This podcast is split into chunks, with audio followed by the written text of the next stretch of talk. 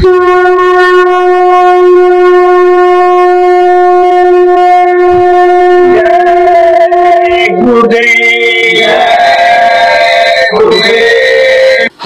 जोड़कर विनय हमारी, हो जाओ सब शाकाहारी।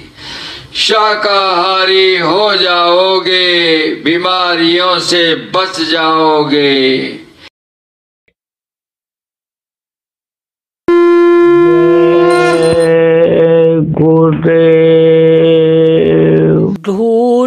चरणों की मिलती रहे उम्र भर तेरी महिमा निरंतर सुनाता चलूँ।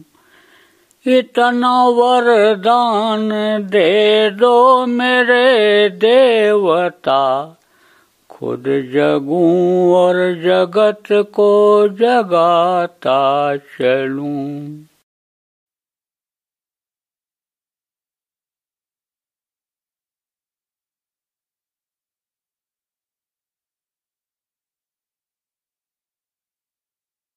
जय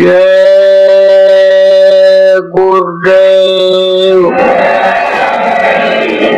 सर्वसमर्थ सर्वत्र स्मरणीय परम पूज्य गुरु जी महाराज,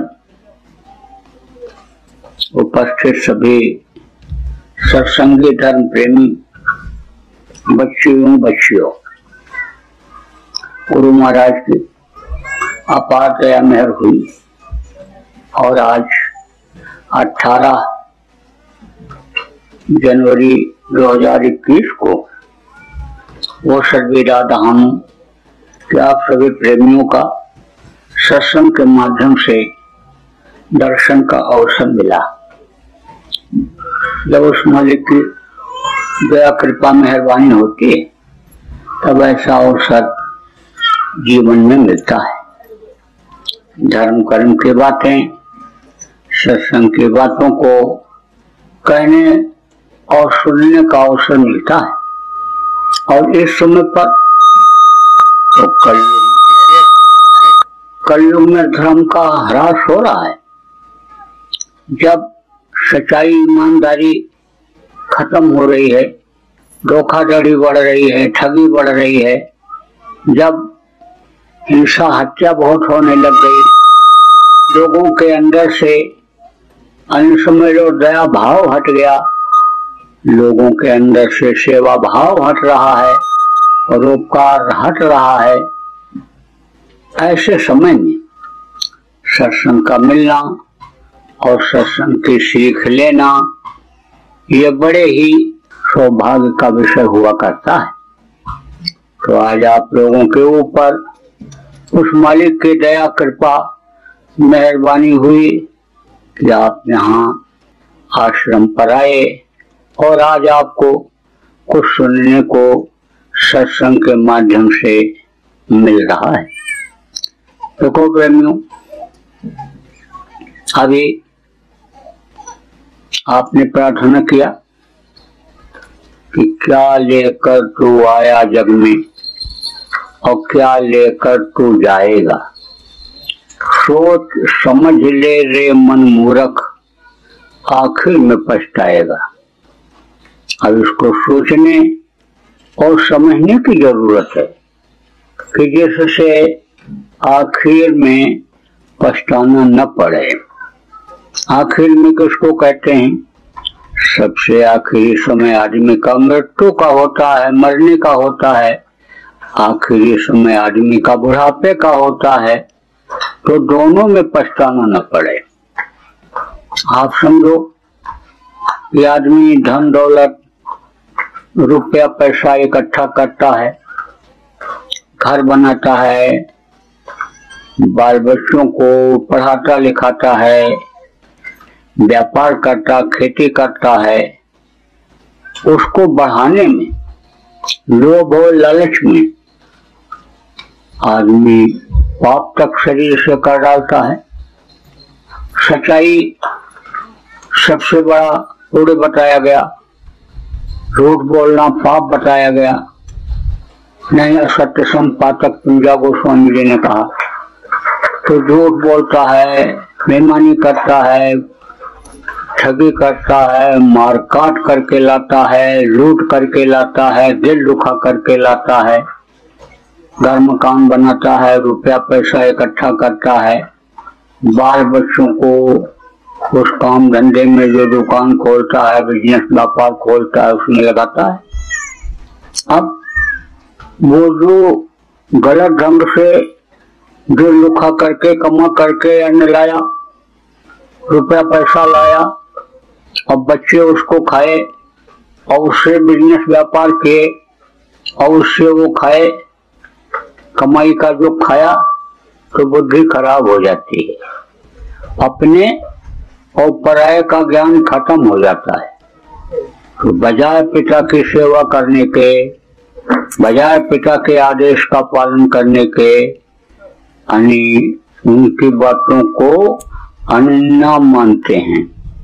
कुछ भी बुढ़ा कहता रहता है, चिल्लाते रहता है, लेकिन कोई जल्दी सुनते ही नहीं है। आप समझो कि आदर सम्मान, सेवा, बुढ़ापे में अन्य लोग खत्म कर दे रहे हैं। जिस सुख के लिए यह सब कुछ किया, वो दुख में बदल जाता है। कब? जब आखिरी वक्त आने को होता है, अंतिम उम्र आने को होती है। अंतिम उम्र आने का समय कब होता है? जैसे कोई फल पेड़ के ऊपर लगा हुआ है और पीला पड़ने लगा सुकूलने लगा तो समझ जाते हो कि अब ये नीचे गिरेगा, ये पक गया है, पक रहा है, ऐसे ही। जब बाल सफ़ेद हो जाते हैं, झुर्रियाँ चेहरे पर पड़ने लगती हैं, दांत जब निकलने लगते हैं गिर जाते हैं, कहने का मतलब निकल कर बाहर हो जाते हैं। तब समझो कि अंतिम वक्त आने का समय हो जाता है। तो ऐसे समय में फिर आदमी पछताता है। अपने किए हुए कर्मों पर पश्चाताप करता है कि हमने देखो, ये सब कुछ किया सुख के लिए किया, लेकिन अब हम दुखी हो रहे हैं। न समय पर हमको खाने को मिल रहा है, न समय पर हमको सोने को मिल रहा है। और अब इस उम्र में हमको डांट फटकार सुननी पड़ रही है, तिरस्कृत हम हो रहे हैं। यह अन्य बुढ़ापे में सोचने लगता है। और आखिर में जब समय आ जाता है, आखिरी वक्त आ जाता है तब तो बिल्कुल निराश हो जाता है। कैसे? कि जैसे जुआ खेलने के लिए जुआरी जाते हैं तो बड़े उत्साह के साथ जाते हैं, बहुत खुश होकर के जाते हैं, और यही इच्छा लेकर के जाते हैं कि आज हम जीत करके आ जाएँगे, आज हम ज़्यादा रुपया पैसा लेकर आएँगे। लेकिन जब हार जाता है तो सिर नीचे करके दुखी मन से घर के तरफ़ आता है तो हारा दुआरी हो जाता है आखिरी वक्त पर आदमी। और न चाहते हुए भी इस शरीर को खाली कर देना पड़ता है। अब आप ये सोचो कि इस शरीर के लिए दिन रात चलता रहता था अच्छा खाने का इंतज़ाम किया अच्छा कपड़े का इंतज़ाम किया अच्छा घर मकान बनाया। मान प्रतिष्ठा इज़्ज़त के लिए कुर्सी लिया, मेहनत किया और लोगों में सम्मान लिया। आप ये समझो कि वो सब छूटने का समय आ जाता है। ये शरीर को नहलाया धुलाया, बढ़िया तेल लगाया, बढ़िया कपड़ा पहनाया, इसको मकान का मालिक खाली करा लेता है। कौन मकान का मालिक? जिसने शरीर को दिया है। आपको नहीं पता है कि किसने दिया है। ये आप तो बस यही कहते हो बहुत जिनको जानकारी है, वो माता पिता के संपर्क में उन्होंने हमको पैदा कर दिया है। यहाँ पे समझो, और ज़्यादा गहराई में गए तो कहा रजबीज इकट्ठा हुआ माँ के पेट में और बच्चा बन गया, बाहर निकल आया।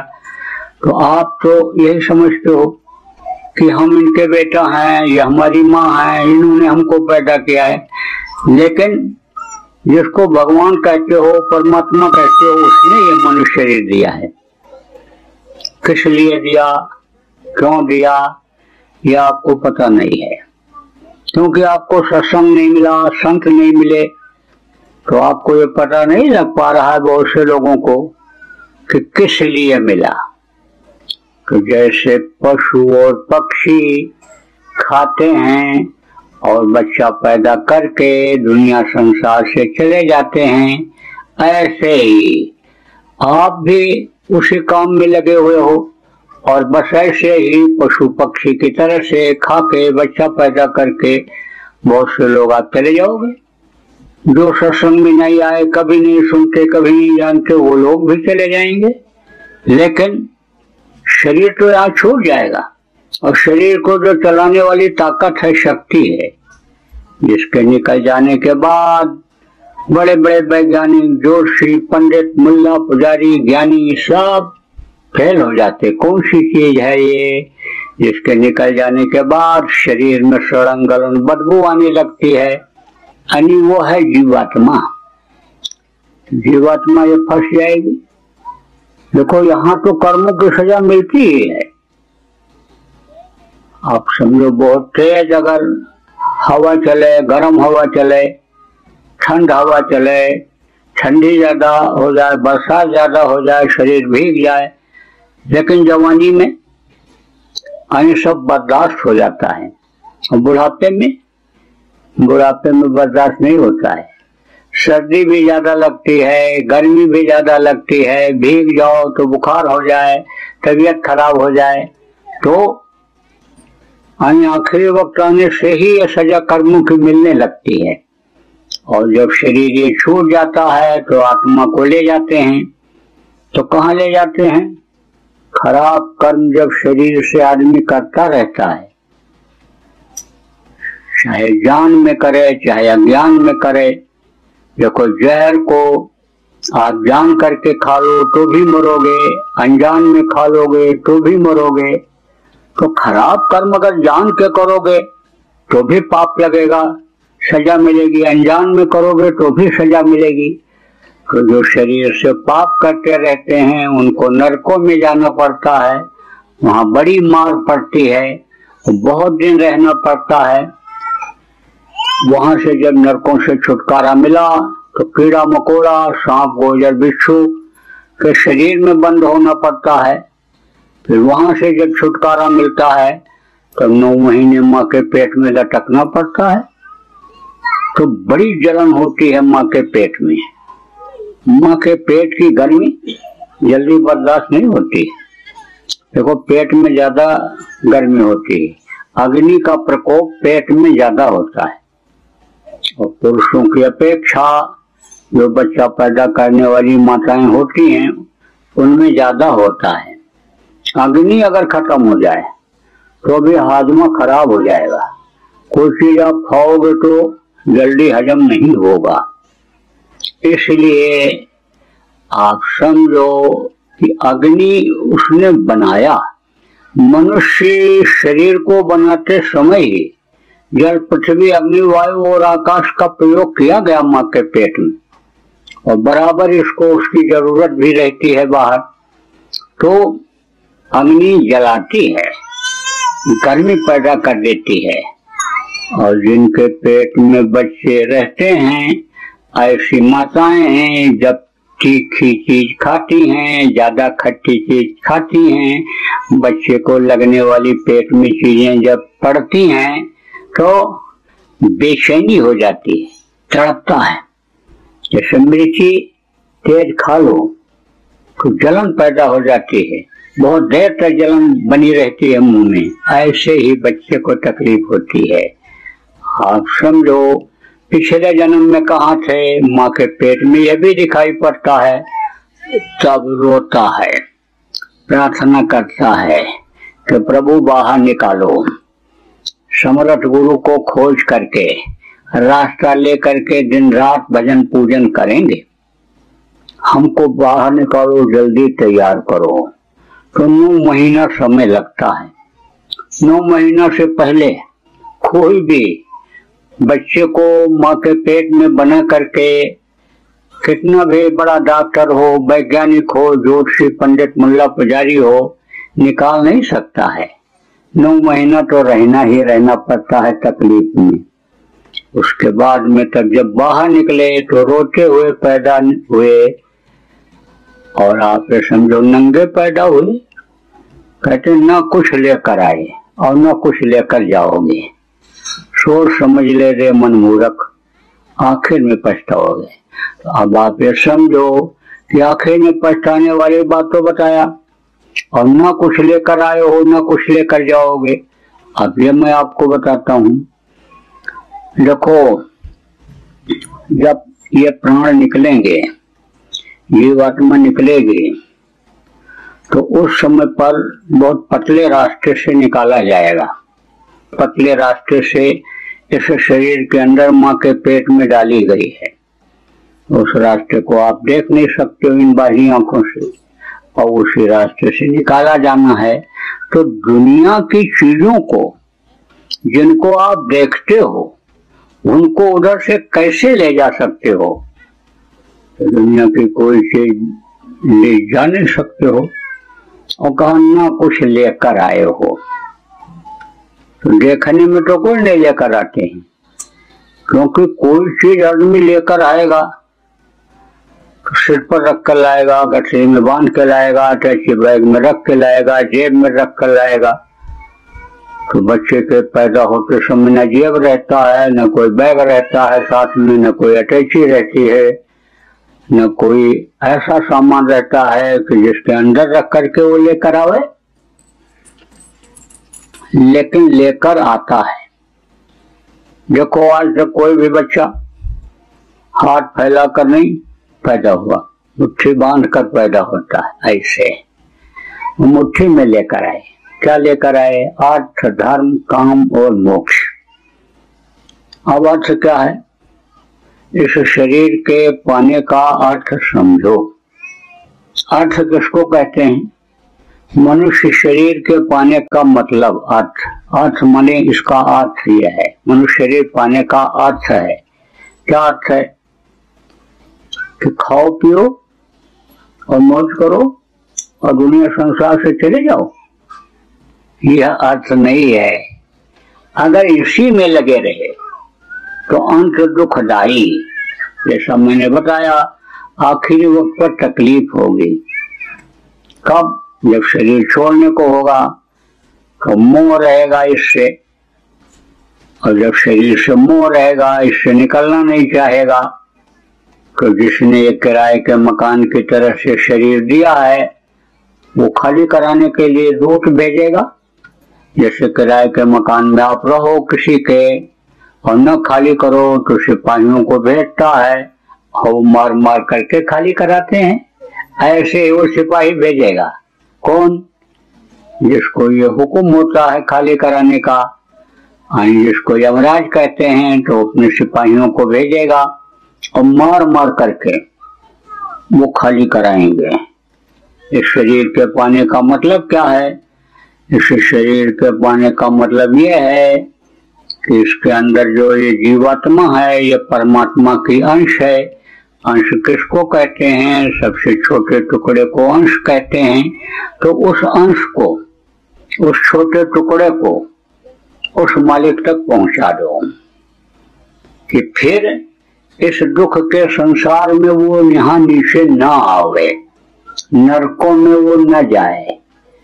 चौरासी जिसको कहते हैं कीड़ा मकोड़ा सांप गोदर बिच्छू, ये चौरासी की योनी है, उसमें न जाए। यानी इसको अपने मालिक के पास, अपने घर, इसको पहुँचा दो।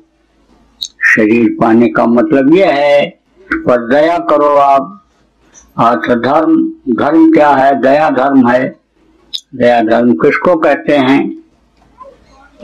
जैसे किसी को देखते हो तो कहते हो कि दया आ गई देखो कितना गरीब है। देखो ये भूखा है, लाओ इसको खिला दें। देखो इसके पास कपड़े नहीं है, इसको दे दें। देखो ये रो रहा है, इसका हाल पूछ लें।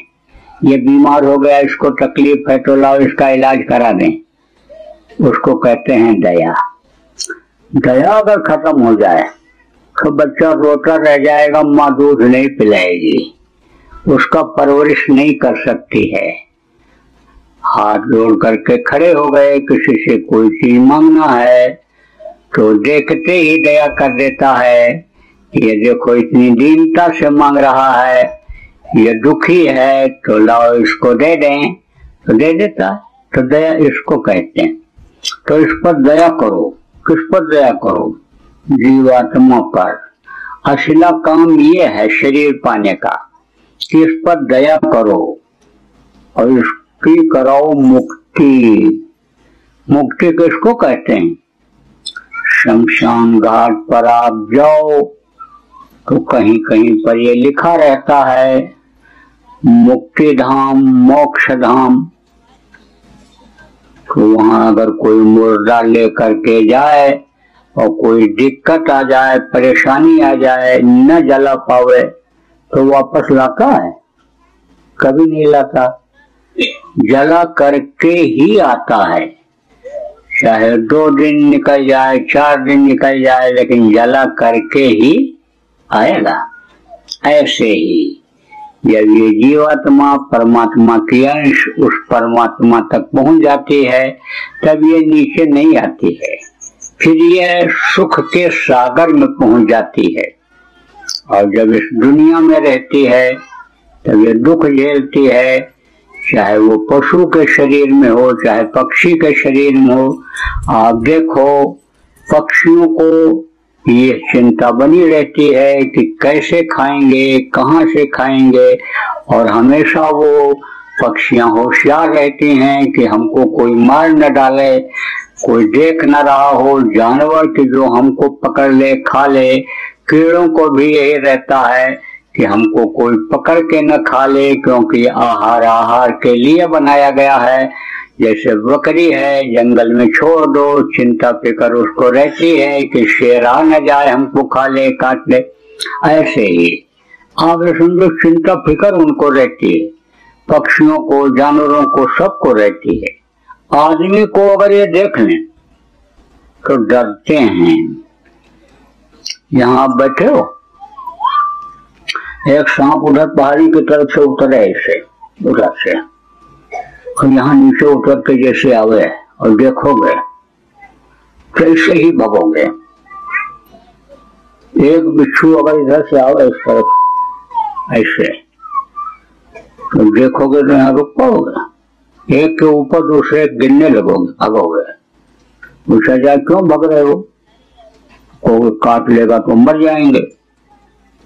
ये जहरीला जानवर है, लेकिन बिच्छू जब आदमी को देखता है, सांप जब आदमी को देखता है तो रास्ता बदल देता है, डर जाता है कि हमको मार न दे। मार डालेगा हमको आदमी आ रहा है। क्योंकि आदमी रक्षक भी है, और आदमी भक्षक भी हो जाता है। आप ये समझो, उसी जानवर को लोग पालते हैं, बड़ा प्यार करते हैं, अपने बच्चे की तरह से बकरी के बच्चे को सहलाते हैं, प्यार करते हैं, और जब मन में आता है तो उसको काट देते हैं, काट करके खा जाते हैं। बताओ तो आप ये समझो कि जानवर भी दुखी रहते हैं, पक्षी भी दुखी रहते हैं। जान उनको प्यारी होती है। जान बचाने के लिए वो इस तरह से अनुसंधो को भटकते हैं। तो आपको मैं ये बता रहा था कि असला काम क्या है कि जीवात्मा को मुक्ति, मोक्ष दिला दो। ये जीवात्मा फिर यहाँ दुख के संसार में न आवे। और मनुष्य किस तरह से दुखी हो जाता है? मनुष्य को जब यह समझ में नहीं आता है कि घर में कैसे रहा जाए, क्या खाया जाए, क्या पहना जाए, एक दूसरे के साथ कैसा व्यवहार किया जाए, गृहस्थ आश्रम का मतलब क्या होता है, यह जब समझ में नहीं आता है, कोई महात्मा नहीं मिलते, कोई संत नहीं मिलते, सत्संग नहीं मिलता है, तब आदमी दुखी हो जाता है। अपने ही बनाए हुए जाल में आदमी जब फंस जाता है तो जल्दी निकल नहीं पाता। जैसे मकड़ी फंस जाती है। मकड़ी को देखा आपने? घर में जाला लगाती है। किसके लिए? अपने रहने के लिए। उसी जाला में मकड़ी रहती है। आप घर में जाओ। जैसे पहुंचोगे, जैसे नीचे देखोगे कि है मकड़ी और मकड़ी आपको देखेगी फट से ऊपर चली जाएगी, जान बचाएगी, ऊपर लटकी रहेगी वहीं। लेकिन मकड़ी अपने जाल से बाहर निकल नहीं सकती है, उसी जाल में फंसी रहेगी। बाहर निकलने का उसका कोई रास्ता नहीं रह जाता है। ऐसे ही आनी फंसे रह जाओगे, अगर रास्ता नहीं जान पाओगे अगर इस चीज़ की जानकारी नहीं हो पाएगी कि समझो कि हम गृहस्थी पकड़े हुए हैं। इस चीज़ की जानकारी अगर आपको नहीं हो पाएगी तो जैसे तोता फंसा रहता है, ऐसे ही अरे फंसे रहो। तोता पकड़ने वाले क्या करते हैं?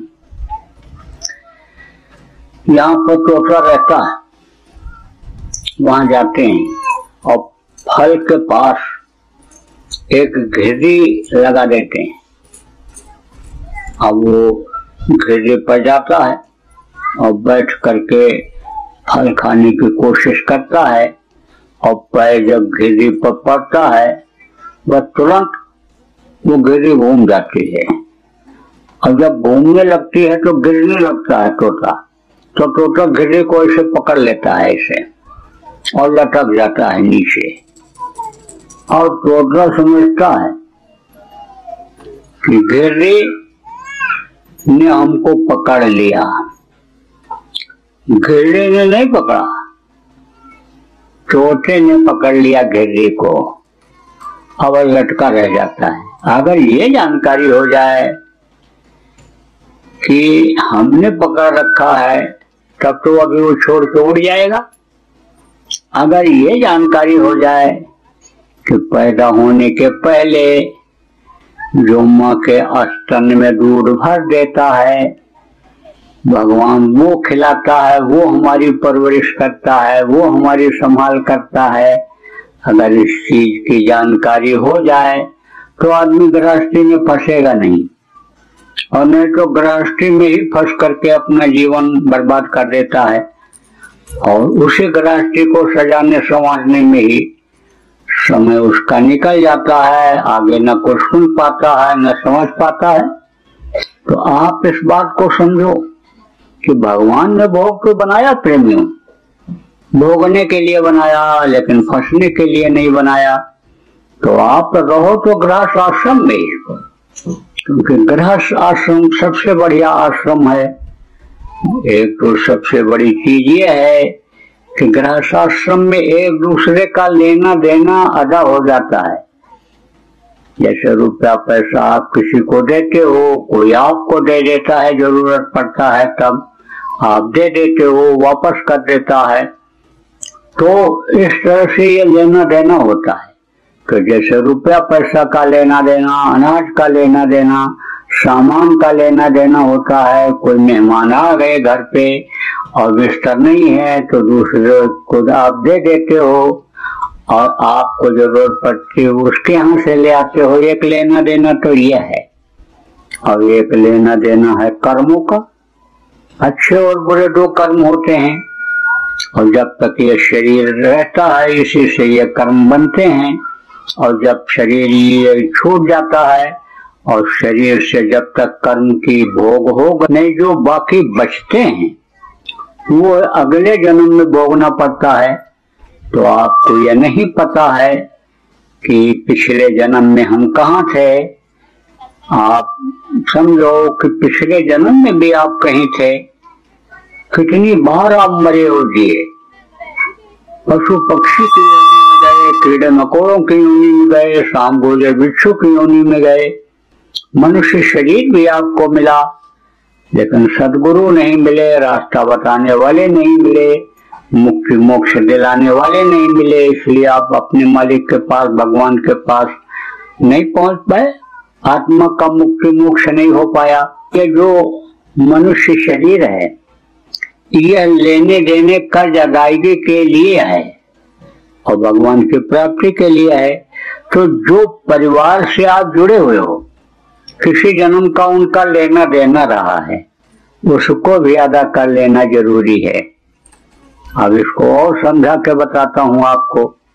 आप देखो, आपने अपने लड़के को पढ़ाया लिखाया, और पढ़ लेकर के लड़का चला गया।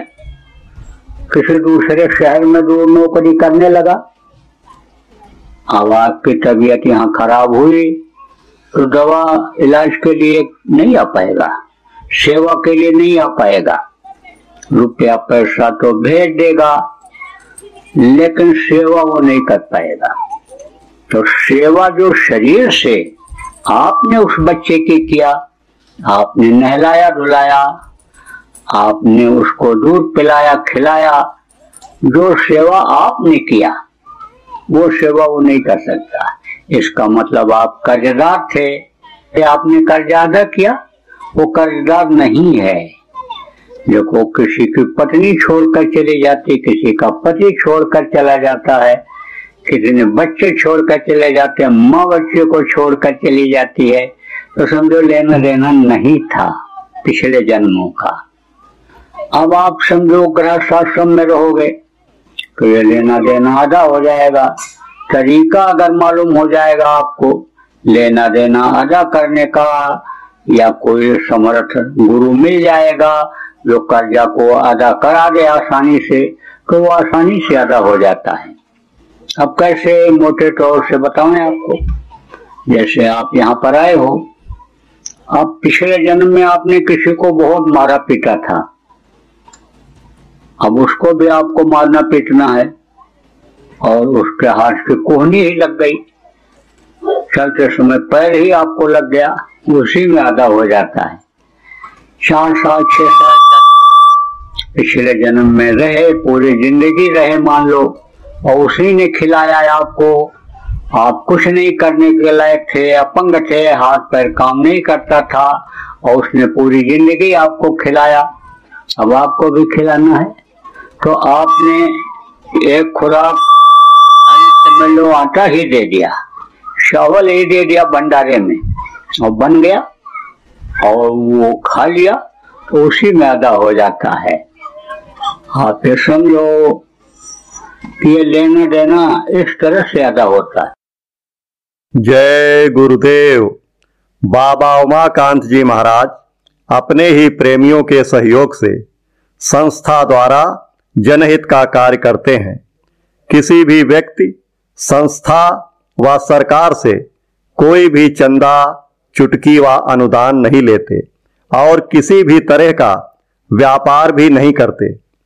इसलिए आप श्रोताओं को बताया जा रहा है कि बाबा जी के नाम पर किसी भी प्रकार का धन मांगने वाले व व्यापार में प्रचार करने वाले लोगों से होशियार रहिएगा।